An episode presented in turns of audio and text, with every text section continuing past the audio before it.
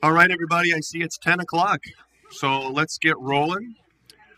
We want to be fair for our wonderful folks online who are joining us. So we always try and start on time for our online people. So welcome, my friends. And we are starting a new Bible study today. Woo-hoo! Exciting. We get into the book of Galatians today, uh, one of St. Paul's epistles. Uh, we'll learn as we kind of today's the introduction to the book. We'll learn that this could possibly be the first of all of Paul's letters. This might be the earliest of all of the epistles written. Uh, so we'll talk about this today, what it is, kind of introduce who it was written for, uh, what was going on at the time, the theme. We'll kind of get set the basis for the rest of our Galatians study time together today. So I'm thankful I get to lead off as we start off this great Galatians study. Uh, so those of you who've been with me, you know what I always say. If we're going to study the Word of God, we better be prayed up and ready for it. So let's bow our heads, shall we? Dear Lord Heavenly Father, here we are. We're getting prayed up and ready for your Word. Uh, we pray that you would be with us again as we open up the pages of the Scriptures.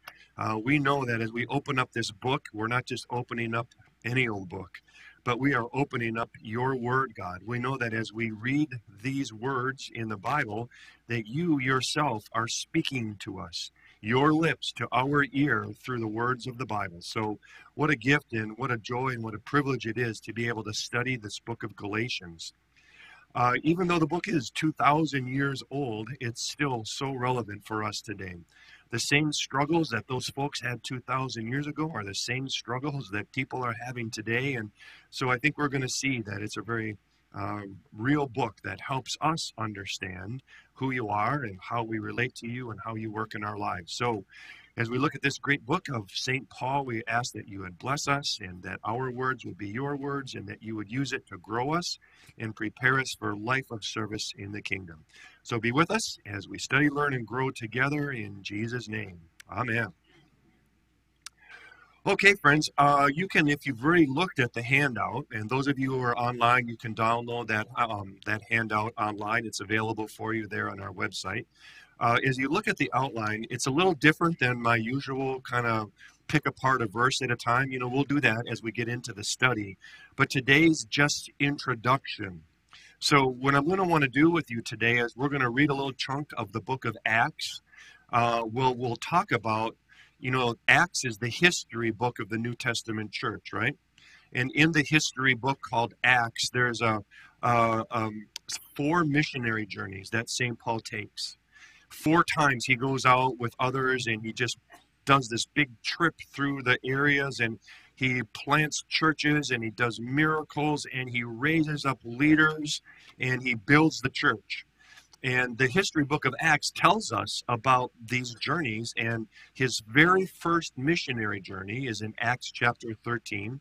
And on that very first missionary journey, he goes to an area called Galatia.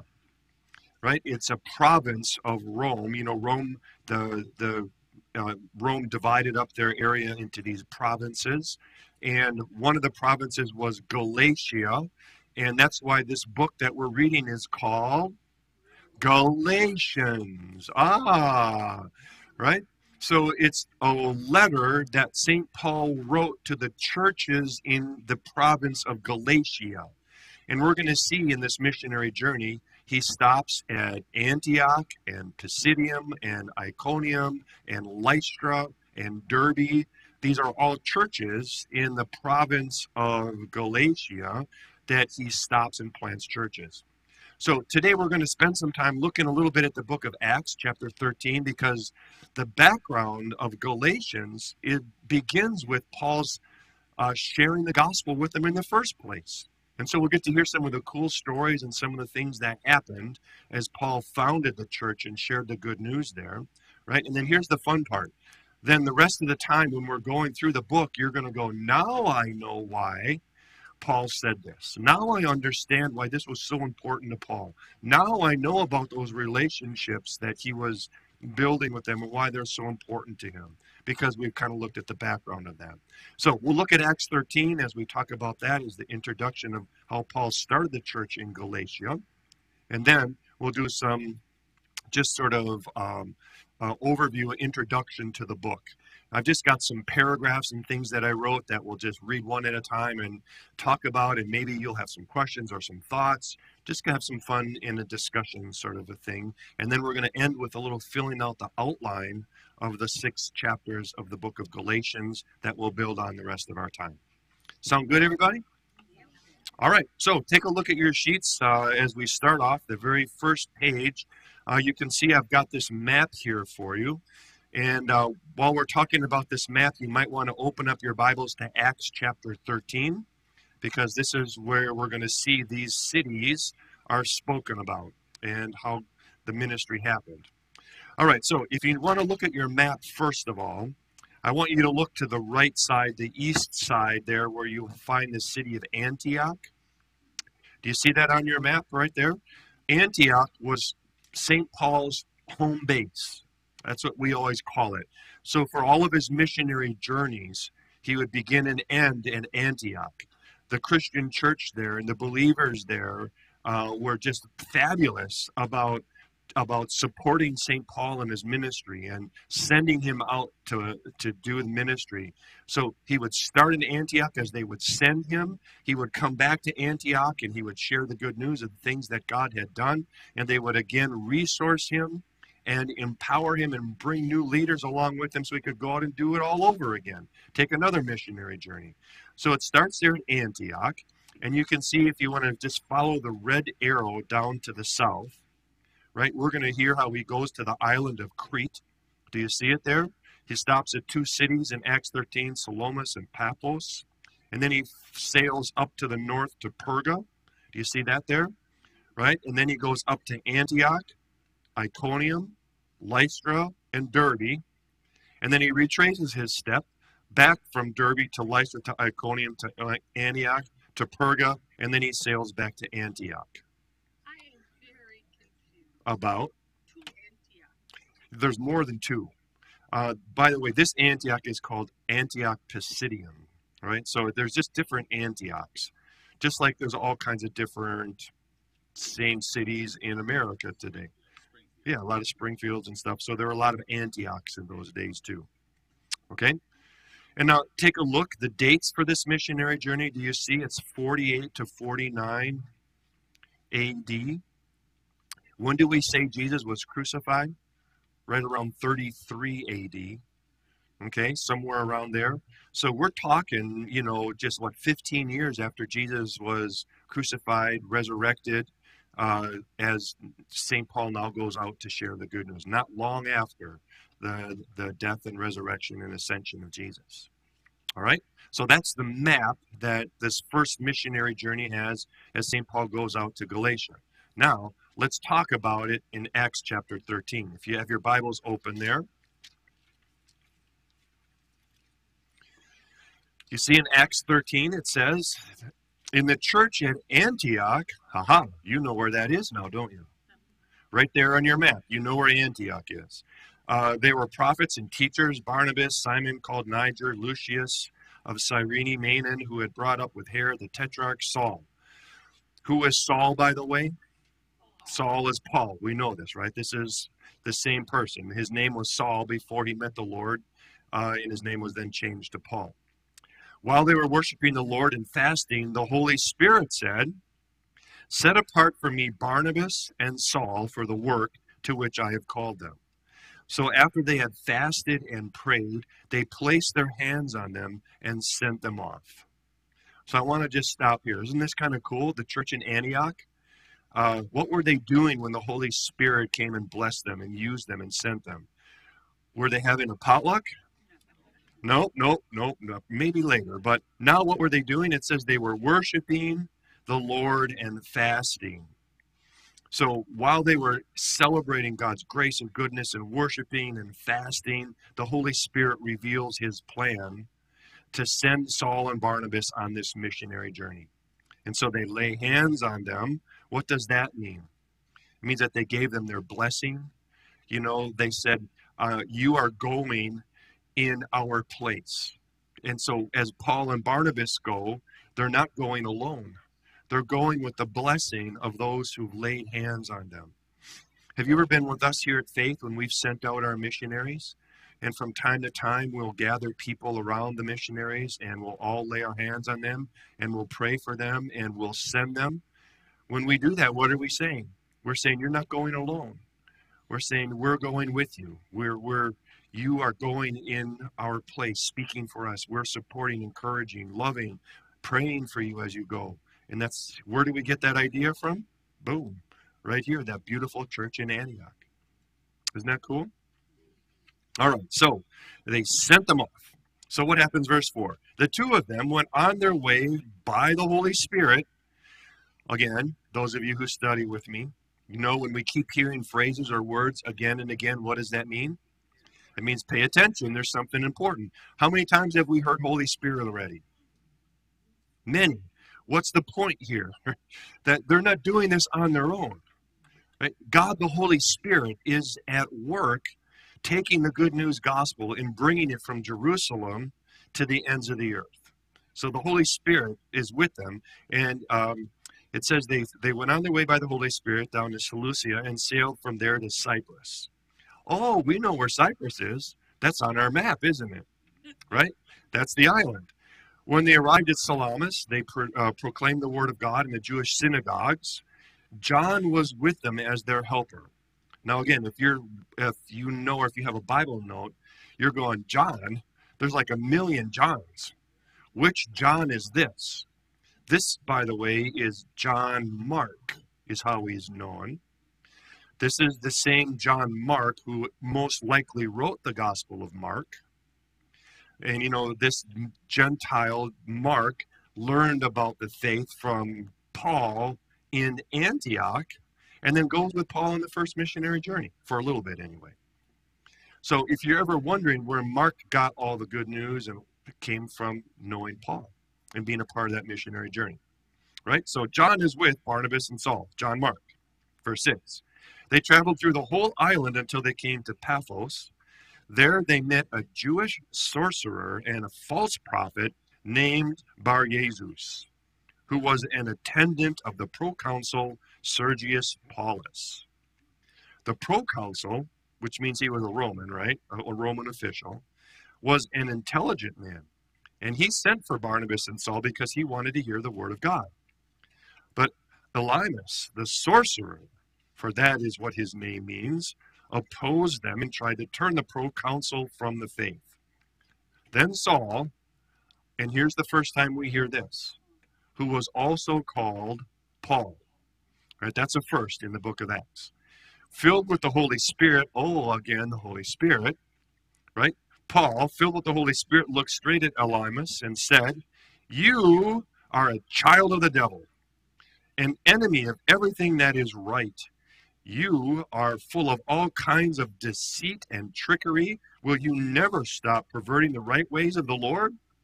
Now the hand of the Lord is against you. You are going to be blind and for a time you will be unable to see the light of the sun. I find this crazy ironic. Paul's first miracle. And, and what is it? The same thing that happened to him on the road to Damascus. You know, how did he see the light? How did he come to know the Lord? How did he shed his old thoughts and his old ways? It was through this blindness that the Holy Spirit worked to bring Paul to faith. So he pulls the same trick on the sorcerer. Right? It's crazy ironic, right? Immediately, mist and darkness came over him, and he groped about, seeking someone to lead him by the hand. When the proconsul, this Roman official, saw what had happened, he believed, for he was amazed at the teaching about the Lord. Can you see the Holy Spirit at work? Can you see the Holy Spirit working through St. Paul to ready gather believers to build and grow the church?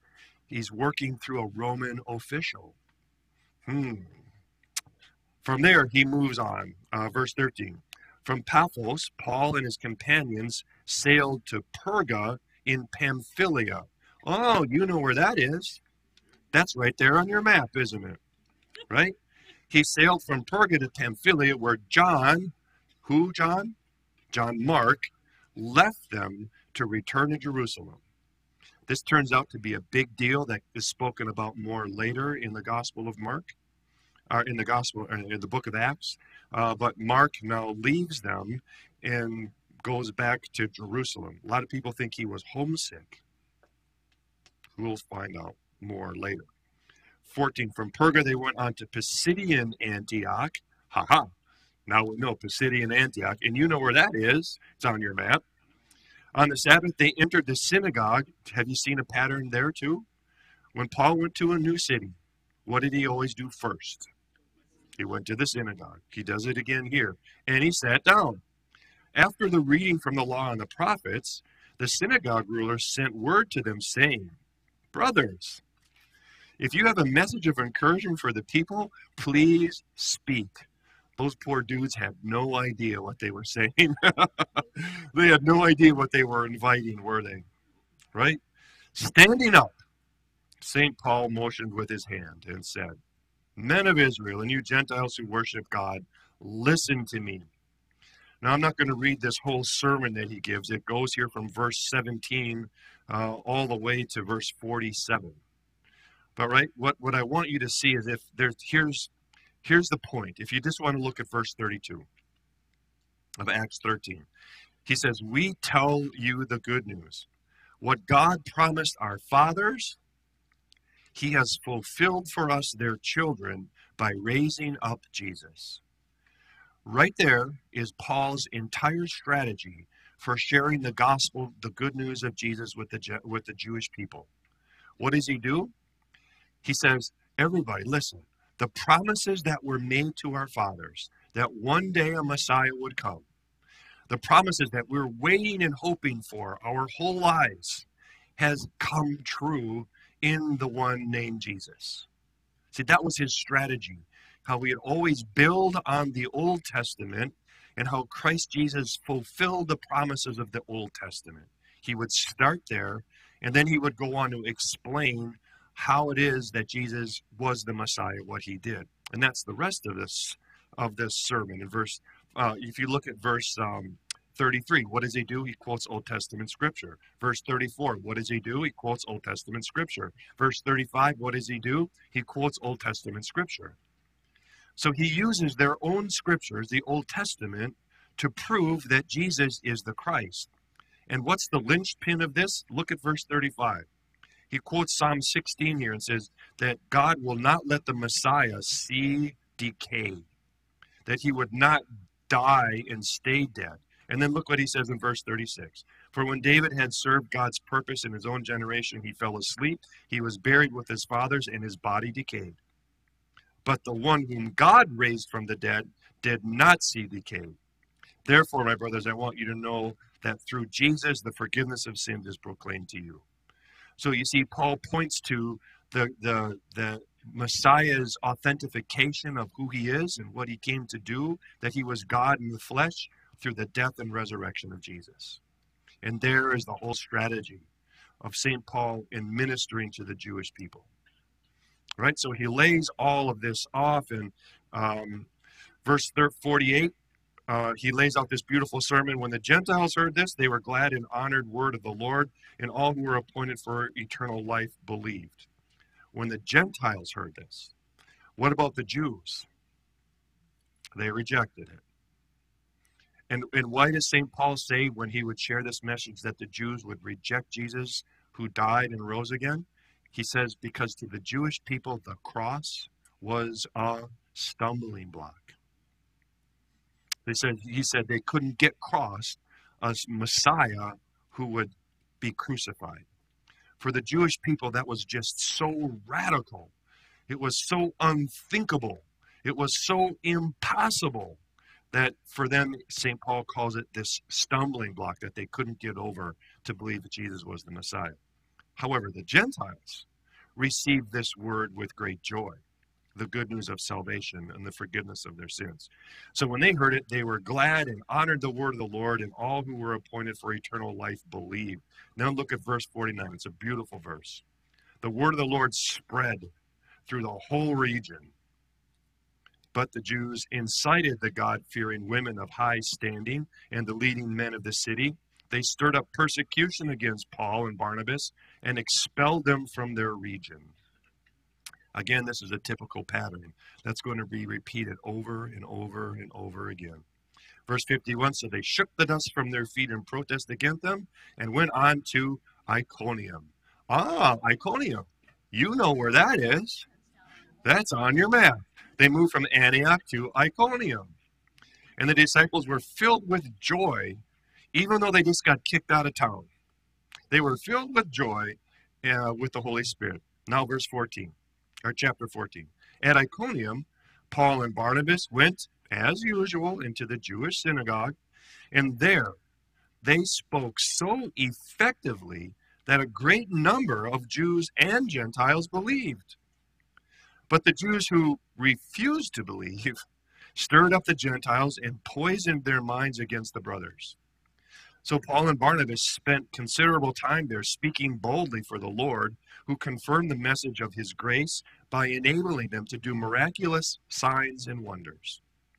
The people of the city were divided. Some sided with the Jews, others with the apostles. So there was a plot afoot among the Gentiles and Jews, together with their leaders, to mistreat them and stone them. But when they found out about it and fled, but when they found out, they fled to the Lycaonian cities of Lystra and Derbe. Oh, you know where that is. It's on your map. and to the surrounding country where they continued to preach the good news. So now they are in Lystra and Derbe. In Lystra, there sat a man crippled in his feet who was lame from birth and had never walked. He listened to Paul as he was speaking, and Paul looked directly at him, saw that he had faith to be healed, and called out, Stand up on your feet. At that, the man jumped up and began to walk and did the chicken dance. When the crowd saw that Paul, what Paul had done, they shouted in the Lycaonian language, The gods have come down to us in human form. Barnabas they called Zeus, and Paul they called Hermes because he was the chief speaker. Now, the priest of Zeus, right? Think of this the Gentile priest who was in charge of worshiping Zeus. The priest of Zeus, whose temple was just outside the city, brought bulls and wreaths to the city gates because he and the crowd wanted to offer sacrifices to them. But when the apostles Barnabas and Paul heard of this, they tore their clothes and rushed out into the crowd, shouting, Men, why are you doing this? We too are only men, humans like you. We are bringing you good news, telling you to turn from these worthless things to the living God who made heaven and earth and sea and everything in them. In the past, he let all nations go their own way. Yet he has not left himself without testimony. He has shown kindness by giving you rain from heaven and crops in their seasons. He provides you with plenty of food and fills your hearts with joy. Even with these words, they had difficulty keeping the crowd from sacrificing to them.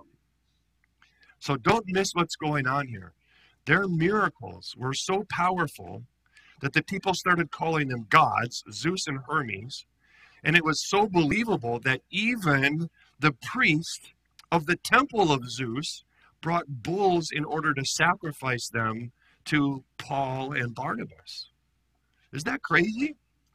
Right? The, the whole city was in an uproar uh, about what was going on at that time. So, uh, verse 19 some Jews came from Antioch and Iconium. Remember the trouble they got in there? Right? And they won the crowd over and they stoned Paul and dragged him outside the city, thinking he was dead. He was stoned so badly, they thought they had killed him. But after the disciples had gathered around him, he got up and went back into the city. Now, it doesn't say this, but implied here is that the apostles, uh, the, the, the disciples gathered around and they prayed, and that he had some healing that was going on there. Otherwise, there's no way he would have ever been able to function. I mean, if you get stoned so badly that think you're dead, there's multiple broken bones. There's multiple concussions. There's a great volume of blood loss. You know, you don't just get up from that. I look at the like the next verse. The next day, he and Barnabas left for Derbe. You know, you just don't get up and go, man, that's psych. I'm okay. Just kidding. You know, there had to be some healing there. And that I think implied in this verse. The disciples gathered around him. They prayed. They prayed. They laid on hands, and God worked through them to bring healing. So what does what does Saul say? Man, that was awful. I am never going through that again. I'm done with this missionary stuff. Is that what he says? No. Nope. Next day he gets up and we're going to Derbe. Derbe? Oh, you know where Derbe is. That's on your map. So, verse 21 they preached the good news in that city and won a large number of disciples. Then they returned to Lystra, Iconium, and Antioch. Why would they go back there when the people just stoned him? And what do you think those people thought when Paul came strolling back into town? The one who was all busted up and broken and bloody, and they thought he was dead, shows up and goes, Ta da! What do you think they thought about that? Right? Amazing. So they returned there. And also amazing that Paul would go right back to the place. This guy's not afraid of anything if he's empowered by the Holy Spirit and he's got gospel good news to share. Don't care who you are, what you've done to me, you're going to hear about Jesus. That's St. Paul. Love this guy. They went strengthening the disciples and encouraging them to remain true to the faith. And then he says, We must go through many hardships to enter the kingdom of God. Paul and Barnabas appointed elders for them in each church, and with prayer and fasting committed them to the Lord in whom they had put their trust. Now, this is important for us in our study of Galatia because now, when Paul writes this letter years later, you know who he's writing to. He's writing to these elders of the leaders of these house churches in the cities of Antioch, Iconium, Lystra, and Derbe. He's writing to them to encourage them to remember what he taught them the first time. Not the stuff that they were hearing, but the things that they had taught here in Acts chapter 14. You get it, everybody? Uh, so they began, uh, uh, where would I leave off? Uh, verse 24. After going through Pisidia, they came to Pamphylia, and when they had preached the word in Perga, they went down to Attalia. From Attalia, they sailed back to Antioch, where they had been committed to the grace of God for the work they had now completed. Backward all started again in Antioch. 27. On arriving there, they gathered the church together and reported all that God had done through them, and how he had opened the door of faith to the Gentiles. And they stayed there a long time with the disciples. Is that good news, huh? So, see, that's the background now for the book of Galatians. Uh, later, years after, just in a nutshell, right, after Paul goes on some of the other missionary journeys, while he's gone, some Judaizers, remember what we talked about Judaizers means? They're Jewish people who believe in Jesus, but they try and keep the Jewish rules and laws along with them. But they still believe and trust Jesus. So these Judaizers show up while Paul is gone and start planting seeds of doubt about the gospel. Start planting seeds of works righteousness. Start undermining the free gift of grace that came in Christ Jesus. And you think St. Paul's going to let that go? Do you think he's just going to go, well, they're on their own. Not St. Paul. He fires off a letter. And this letter, just wait till we start digging into it. He is passionate. He is more passionate. He is more fired up in the book of Galatians than any other book, right? Uh, you're just going to hear, uh, we'll get to it later, but man, he is pumped because they're undermining the gospel. All the good work that they started, St. Paul needs to correct them that they will get back to the truth and not to the lies that they've been hearing right? So now you know the background. Before I continue on, questions or thoughts? Anybody? Go ahead. Sure. Uh huh.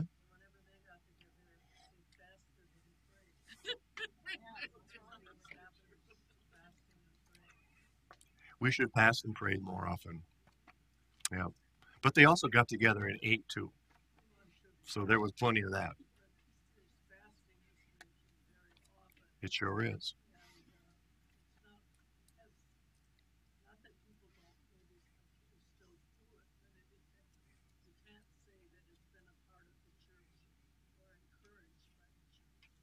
Yep, agreed.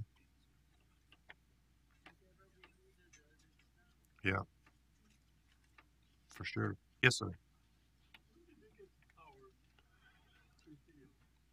He asked, when did they get the power to heal?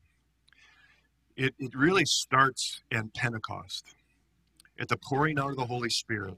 So as soon as the Holy Spirit came, that's when God started to work through them to grow the church and the healing, the miracles of speaking in tongues, you know, all of that sort of stuff began at Pentecost. Absolutely. Absolutely. Yep. Sure. And he still does today. God is still healing today through people, through prayers, through laying out of hands, through anointing of oil. God can still do those things. That's why we do two prayer and healing services every year here at Faith. You know, you can come up to the front and you can get hands laid on, you can get prayed for, you can get anointed with oil. We still believe that God works through these things. Yes. She asked, "What's the point of fasting?" So, uh, the in the general sense, the broad sense is it it it helps you listen for God's will. So, it, it helps you focus, as you said. Yep, helps you just. It just helps you um, remember. You know, so it's about the general sense. It's about just understanding, coming closer to God. In the narrow sense, we fast often for a direction. You know, you'll fast and say, God, where are we to go? What are we to do? You know, you fast for a time uh, and you can ask a question of God. Where are we? What should I do? Where should I go? Uh, and, you know, fasting isn't just not eating. That's the important thing to remember. We mix this up sometimes and we think fasting is just not eating. It's what you do while you're fasting. That's the power of fasting. So while you're fasting, you're reading the scriptures. While you're fasting, you're praying. While you're fasting, you're gathering with others in worship. So the whole thing is about understanding God's Holy Spirit leading and promptings. Other thoughts or questions before we move on? Yes.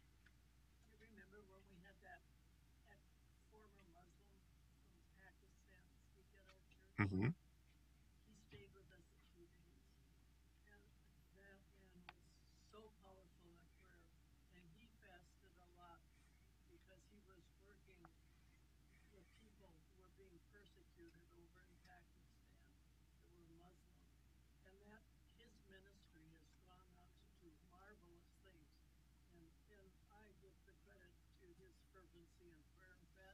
Mm.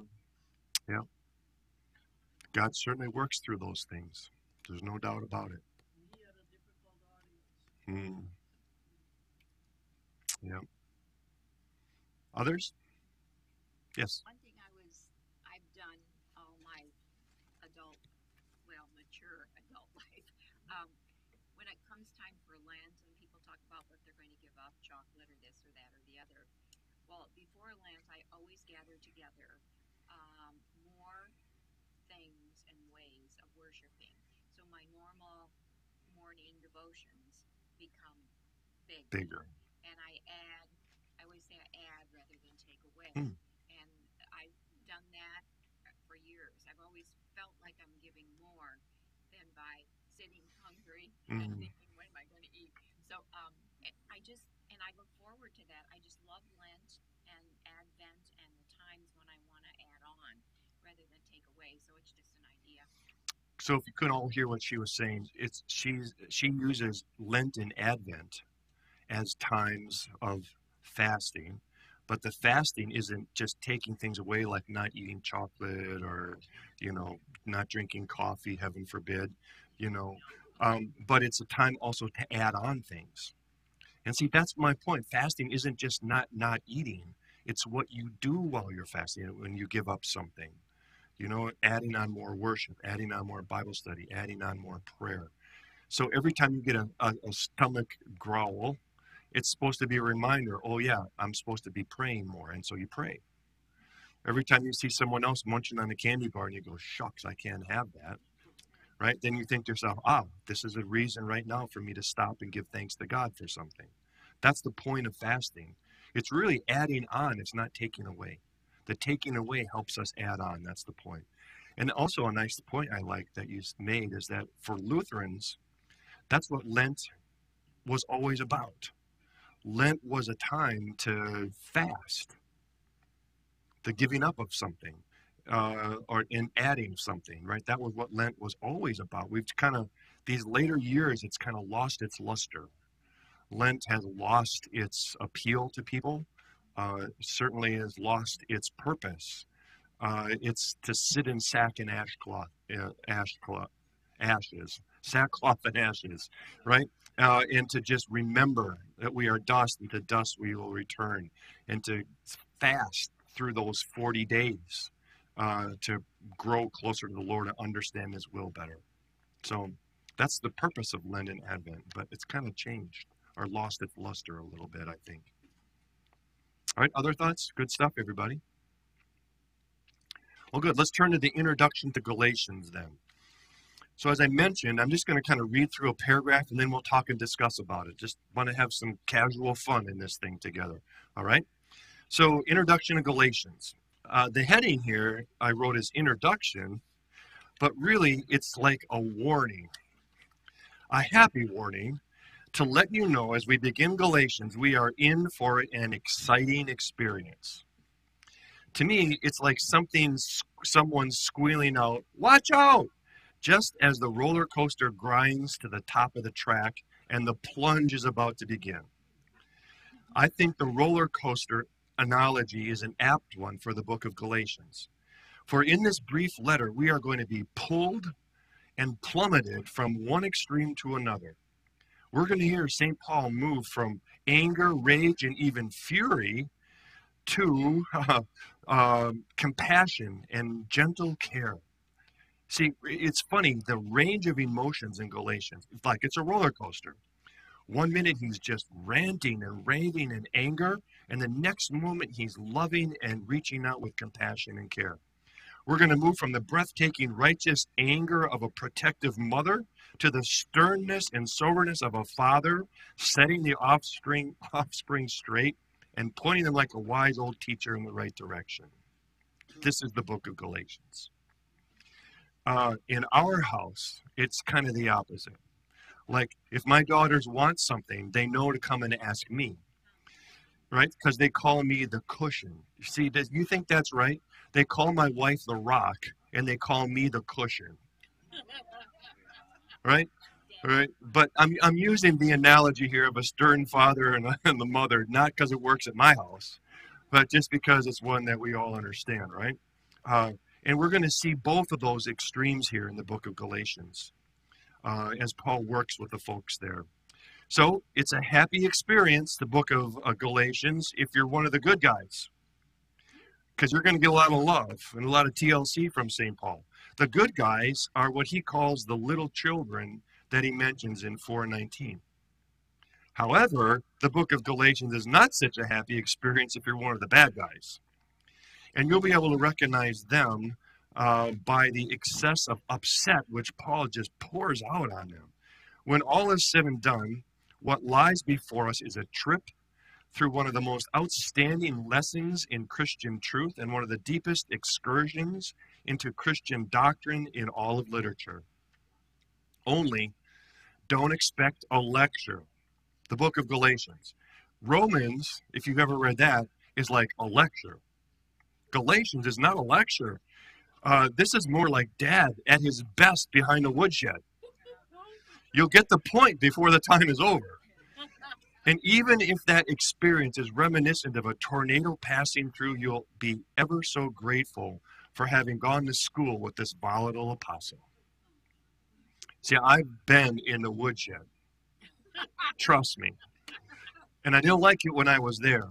But I look back now and I go, you know what? I learned a lot in the woodshed. And I've been pulling out those things that dad and mom used to say all the time with my kids and my girls, right? And I'm thinking that's what it's going to be like in Galatians. It's going to be like we're getting taken to the woodshed. But in that woodshed, we're going to learn a lot. about God and ourselves. Uh, there'll be lessons, life lessons, that we take from this and hopefully will pass on from generation to generation. All right? See, uh, are you getting excited about Galatians? I hope. So, the circumstances in Galatia, we've talked about those, uh, what happened originally, and how things had changed. Now, the circumstances there had Paul, this is my picture, flinging things off the desk, trying to find a pen and a papyrus so he can dash off a letter to the folks in the churches to set both hearts and records straight.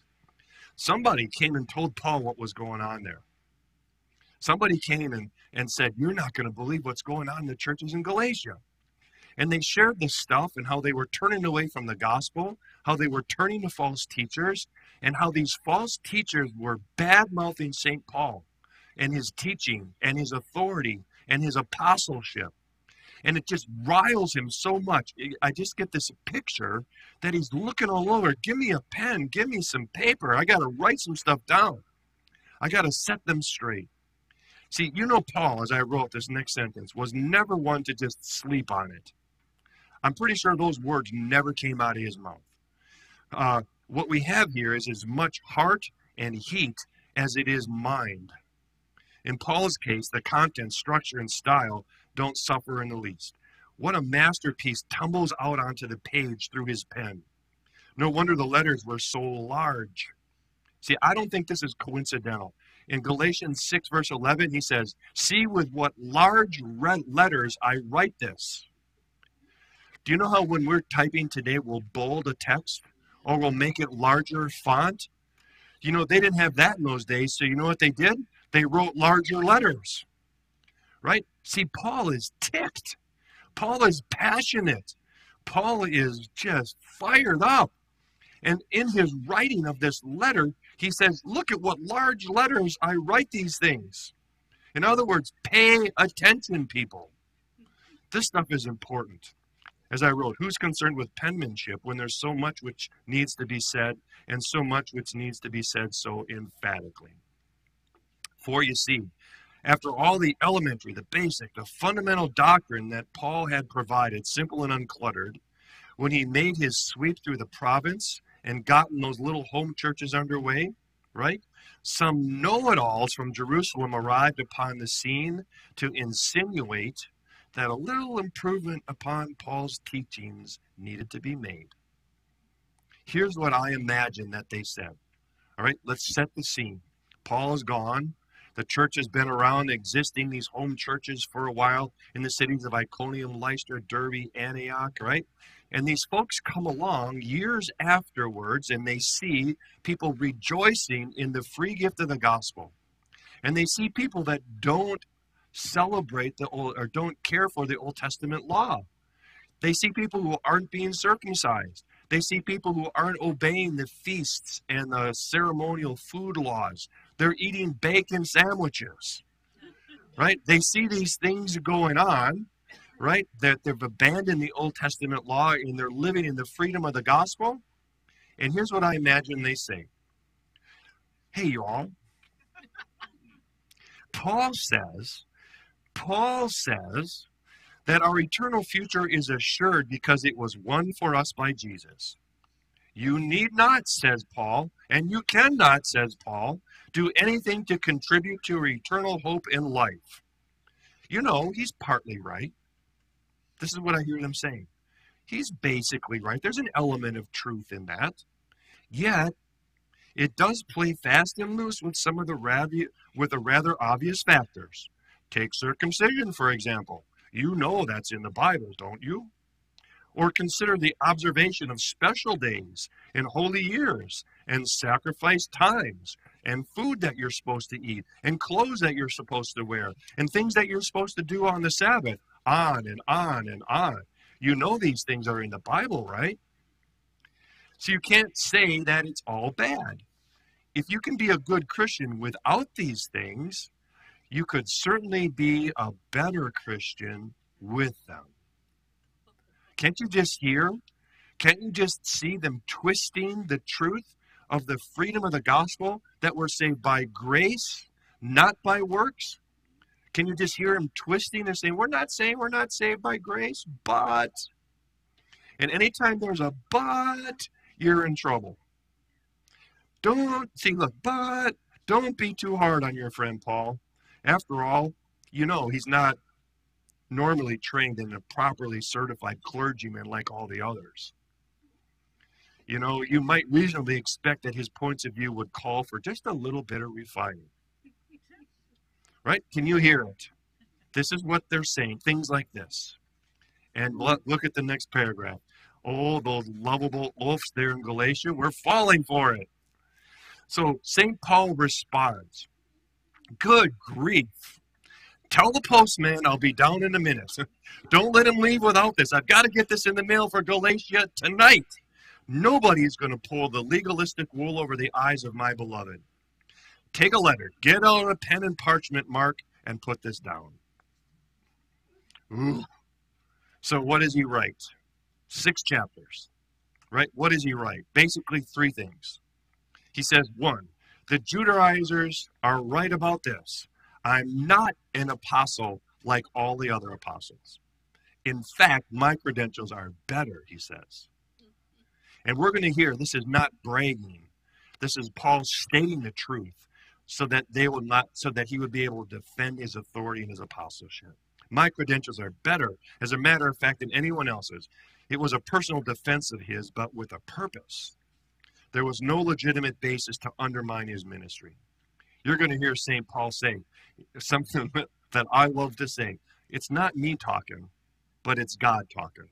If you don't agree with what I'm saying, don't take it up with me. Talk to the man. That's St. Paul's defense here. Second, he's going to defend the gospel. The heart and soul of the true gospel is that is the freedom it provides from any kind of contribution like any kind of enslaving worry about inadequate contributions or anything like that right that you need to add nothing to the gospel because jesus did it all on the cross. Have we not talked about this over and over again? Right? Did Jesus die for most of your sins? For almost all of your sins? Did Jesus complete most of the work you need for salvation?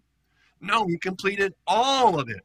He died for all of your sins. There's not a single thing you need to add to that.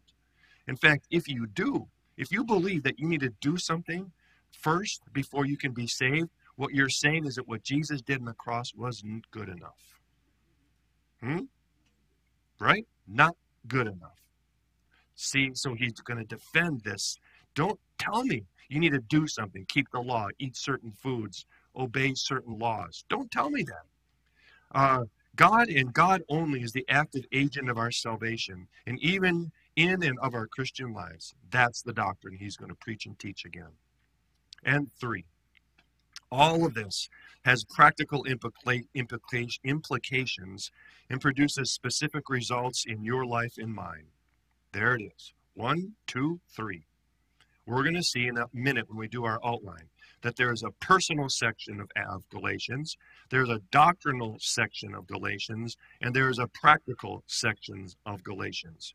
And each section handily covers two chapters, and that will be our outline. And we'll unpack that in a little bit. So already early on in Paul's ministry, remember we said this is one of the earliest letters? He has already got this mind where when he preaches, he hands out an outline. You know what I'm saying? Right? When he preaches, there's an outline and he's got structure. This is the way St. Paul writes.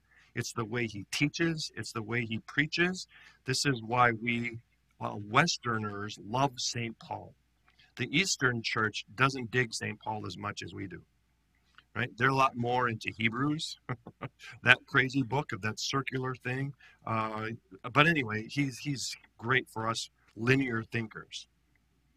All right, so uh, I'm just going to stop here for a second and just pause for questions or comments before I just close with this last section here. Anybody? You getting excited for Galatians? Should be fun. All right, reading on. It isn't only Paul who's furious about these Judaizers from Jerusalem fouling the Christian nest. And it isn't simply these folks in Galatia who are naively turned to another gospel, which is no gospel, but a people centered, work oriented, humanistic substitute for the gospel. Let's not forget, everybody, that the Bible, that includes six chapters of Galatians, is also the Word of God. And what do we always say about the Word of God? It's not a dead historical writing. It's not a study of things that have happened in the past. It is that, but it is also a living word, which is for us today. Right? The Word of God, that's the beauty of the Word of God. So, have you ever just thought about this? How is it possible that something that was written 2,000 years ago is still useful today? How is that possible? And not just today, but the thousands of years and the thousands of people before us. How is it that this word has continually been able to connect with people, no matter where they live, no matter what was going on in their world, no matter how old or young they were, no matter what color their skin is, no matter what's going on in their lives? How is it possible that this word is still so powerfully real, helpful, and relevant? How? Because it's God's word, this living word that God gave once for all time, for all people. That's cool, isn't it, everybody? Right? So, as Paul's speaking to the Galatians, God is speaking to whom? Yeah, you and me. This is what we love about the word. As, as, as the author addresses a situation in time, God addresses all situations for all time. How cool is that? Right? right? So, every last word in this remarkable book is even more a product of the Holy Spirit than it is of Paul. The Spirit of God also is upset then with another different gospel. That's an important sentence. As Paul is ranting and raving and angry and upset of those who are compromising the gospel, if it's the Holy Spirit that's inspiring, that's speaking through him, who also is angry about the Holy, uh, the gospel being compromised? Who? God the Holy Spirit. Even God the Holy Spirit is upset when the gospel is compromised, when we think we need to add our own to what Christ Jesus has fully completed. All right? Get it? So, this paragraph, and we too then are in the picture. Specifically, the influences all around us and among us today, which would have us expand a little on just the simple, some would say childish gospel, inviting us to get our fingers into the pie. These are the folks who are the real target of the book. And we too are getting sidetracked from the pure gospel daily. You'll see as we proceed. This book we are studying is as current and relevant as can be. Here, the Holy Spirit talks to us about our day's subtle temptations to abandon the unique gospel of grace for the same old weary religion of works which wants to give a yank now and again to our bootstraps to bring us safely home. Don't you see? We're still doing it today. We're still trying to just take a little bit of credit. Here's a book which sets us free of those temptations and the constraints and frustrations and downright terror, which is so much the mark of every faith which makes demands upon man's efforts at the price, at least in part for his salvation. So this book declares our independence from all of that. Did you know the book of Galatians is some call, sometimes called our de- Declaration of Christian Independence? Yeah, just kind of a nickname for the Gospel of Galatians. We declare our independence from what? Our independence on the law, our independence on our own righteousness. We declare independence from that and our complete dependence on Christ Jesus, which is going to show up here in a second in our outline.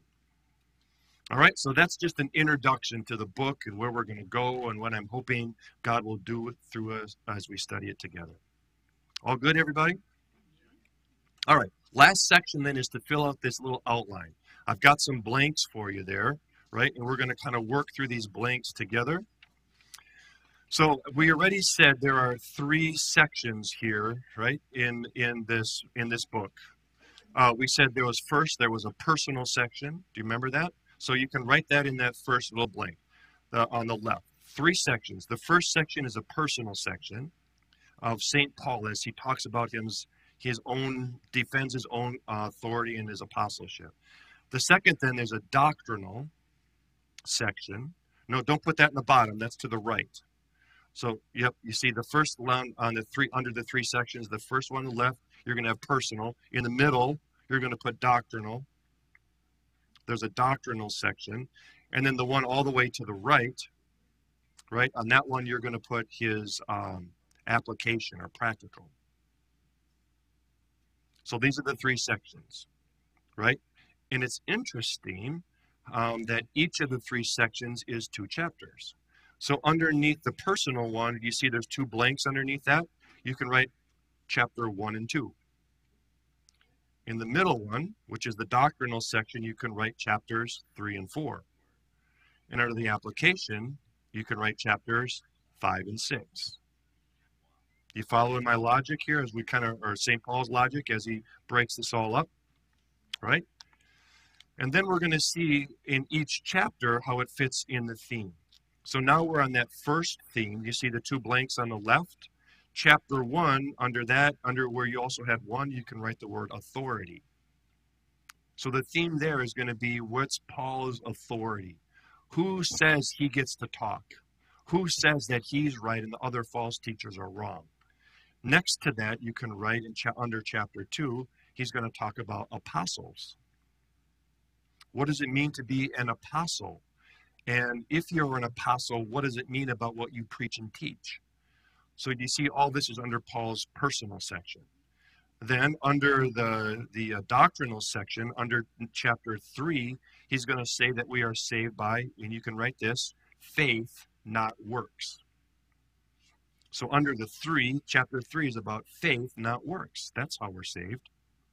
And because of that, under chapter 4 in the doctrinal section, you can write this We are sons, not slaves. We're sons and daughters, not slaves, because we've been set free. We're not slaves to the law. So that's the doctrinal section. All right. Then the application section, right under chapter 4, you can write the word freedom excuse me, five, yep, my bad, five. Under chapter five, you can write freedom, not license. And Paul's going to say, because we have been set free, we are free of the law, that that doesn't give us license to do whatever we want.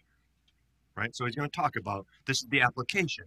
Now that you've been set free, what does this mean? How do you live? Well, we have freedom, not license. And under chapter six, he's going to share the results. That's the word you can write. The results, what happens when we live in the freedom of the gospel, how does God work that? All right? Now, then, underneath all of that, then there are these three last blanks that you have. Right? So, under the first section, chapters one and two, Paul's personal section, he's going to, this theme is going to just bubble up over and over again. Two things not dependent on people, And the opposite of that, we are dependent on Christ. So, as Paul talks about his authority and as Paul talks about his apostleship, it's going to be very clear that that is not dependent on himself. He shares the story that the Damascus Road, who he was before Damascus. It's not dependent on him, but it is his authority and his apostleship dependent on Christ. See, this theme is going to be in these two chapters. Then the middle section, the, the uh, doctrinal side, again, we're going to get a not and it is. No, number one, salvation is not dependent on works. Right? Very clear that salvation is not depending on what we do. But then the opposite of that, salvation is dependent on grace. Again, that bubbles through those two middle chapters, chapters three and four. And then finally, the last section, the application section, right? Uh, you're going to get two things again an is, a not, and an is. Number one, Christians are not dependent on the law. We don't live according to the law, we've been set free from the law.